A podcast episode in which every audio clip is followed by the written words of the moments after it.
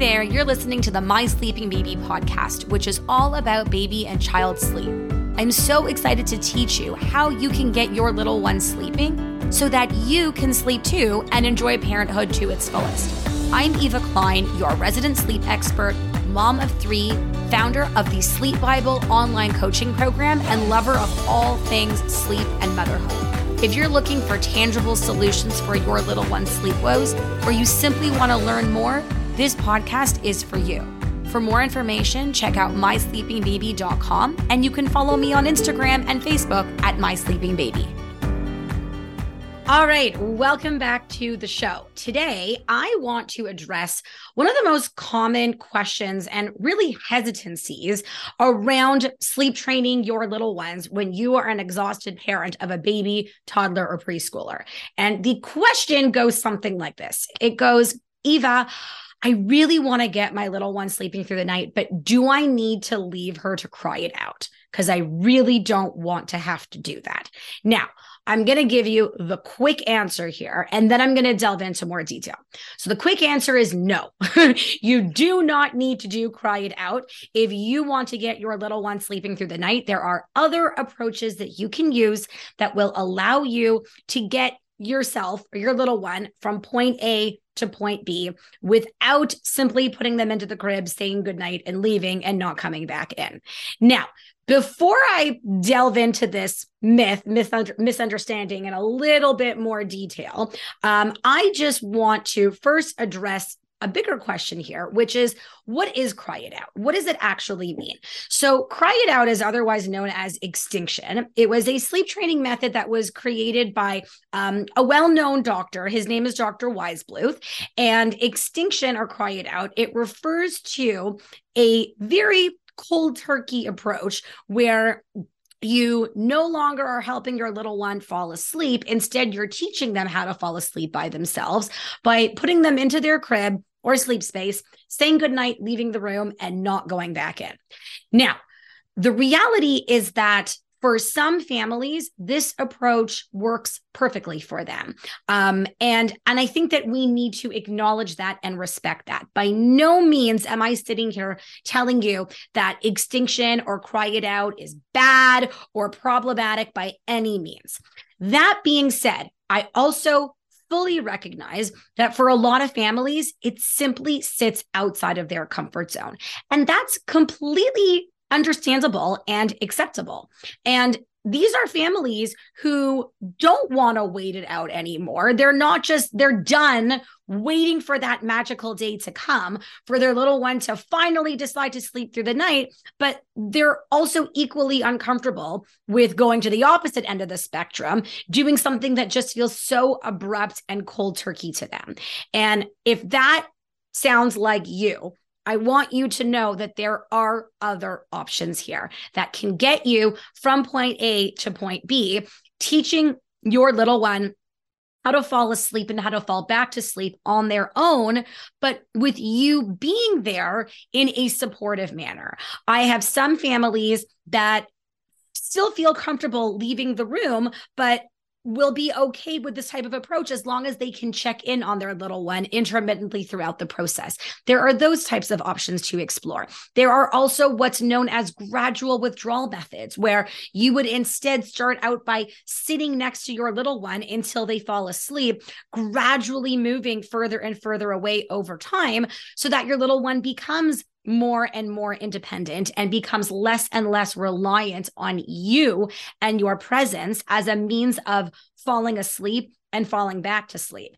And I want to emphasize that there is no hierarchy here in terms of which approach is better or which approach is more effective, because the reality is that all of these options are going to get you to the exact same endpoint. The most important thing is figuring out what type of approach sits within your comfort zone the most so that it will be easiest for you to remain consistent because your well intentioned friend could tell you until they're blue in the face how amazing extinction is and how it's so quick and so easy. And they get it within 48 hours and it's the best thing ever. And you should just do it. Now, here's the reality. First of all, everything that that well-intentioned friend said in this hypothetical example is not necessarily going to actually be accurate because there's a lot of sleep problems out there that cannot be resolved with 48 hours of cry it out or extinction. But even if that was the case in this specific situation if that type of approach is so outside of your comfort zone and is literally eating you up alive then it is going to be incredibly challenging if not impossible for you to remain consistent with it. And then take a wild guess what happens when you're not consistent. You're right. It's not going to work. And so, who cares if you take a slightly longer approach that might take an extra few days, maybe a week longer, if in the grand scheme of things, you're getting yourself to the same endpoint, anyways, but you're actually remaining consistent, which means it can actually work. So, there's no race here. It's not a matter of necessarily getting to that end point as quickly as you physically can.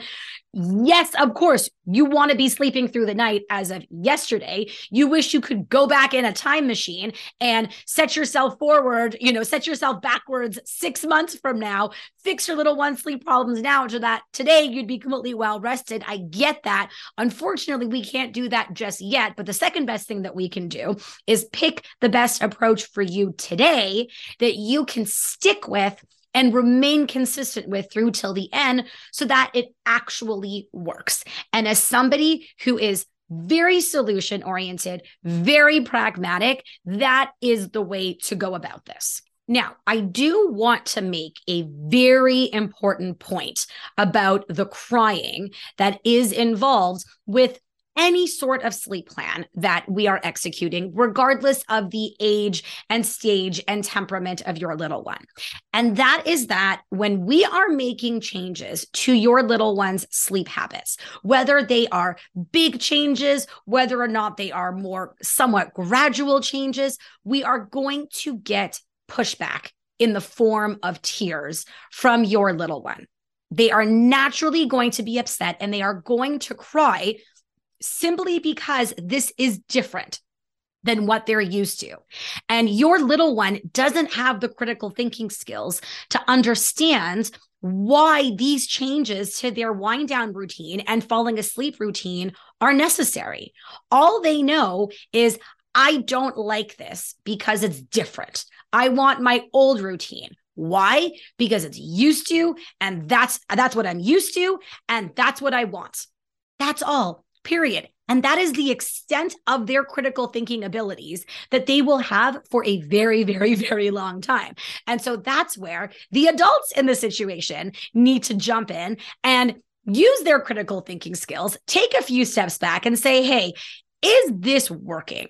Does this routine work for us? And if it doesn't, that is okay. We can go in and make changes and introduce new routines that work better for your family. Recognizing, of course, that it's usually not possible for us to make these changes without any tears or with only minimal tears. But remember that when your little one is pushing back and crying, at different points throughout this process that you can be there supporting her through it so that she's not going through this process alone. At the same time, I want to emphasize the following so strongly, and that is that no form of sleep training should ever involve hours and hours of crying, period.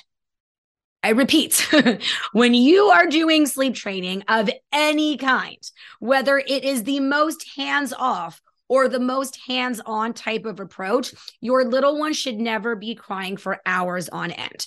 When I hear about that type of situation happening, and we're talking about an otherwise healthy, physiologically healthy baby or toddler or preschooler, I can tell you with basically 100% certainty that that that situation involving hours of crying was preventable and that it was likely caused by something incomplete of your overall sleep plan, something that likely happened during the day, whether it was an improper bed, uh, an improper bedtime routine, an improper daytime schedule, overtiredness, naps not timed properly, something happened elsewhere that basically made the sleep training bound to fail before it began. Because I can tell you, having worked with thousands and thousands of families to date that when sleep training of any kind is done consistently, is done correctly, and is done as part of a bigger sleep plan, addressing all those other puzzle pieces first, like sleep environment, scheduling, routines, nap times, nap durations, daytime nutrition, and emotional well being you should never have hours and hours of crying.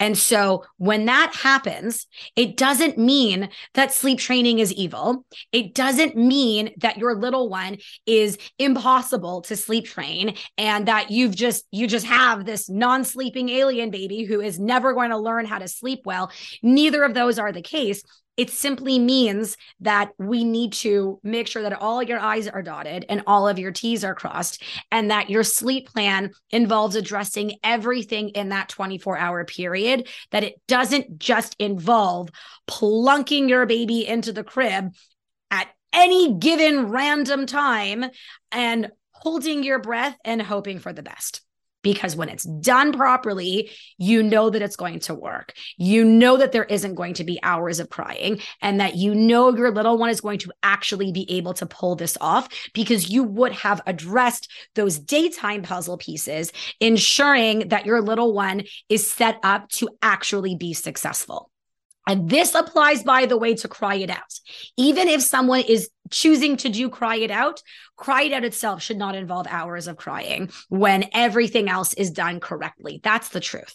So, to sum up here, if you do not want to do extinction, which is that approach that has you put your little one in the crib or their bed and leave and not go back in, you do not have to do that. There are many other approaches that will get you from point A to point B that you can explore that will fit within your comfort zone to ensure that you can actually remain consistent with this. I can't emphasize enough how important that is. At the same time, there is going to be crying and pushback involved with sleep training. You can be there to support your little one throughout the process, but regardless of what what whichever approach you take with sleep training specifically it should never involve hours of crying under any circumstances. That, my friends, is completely 100% avoidable. Now, if you have a baby a toddler or a preschooler who is giving you a run for your money in the sleep department. they are not falling asleep easily. They are not sleeping more than a few hours at a time at night, and they are not napping for more than 30 minutes at a time during the day. I have got you covered. Check out my free training that I've got that will teach you how you can get your little one consistently sleeping 11 to 12 hours at night so you can feel like a functioning human again. How can you check out this training? Just click on the link in the show notes below. Um, sign up and you can start watching that training whenever you are free. You can get immediate access to it. So I hope that you all enjoyed this episode and that you all have a wonderful day. Take care, everyone. Thank you so much for listening. If you enjoyed this episode, please subscribe, leave a review, and share this episode with a friend who can benefit from it. I also love hearing from my listeners, so feel free to DM me on Instagram at mysleepingbaby or send me an email at eva at mysleepingbaby.com. Until next time, have a wonderful, restful night.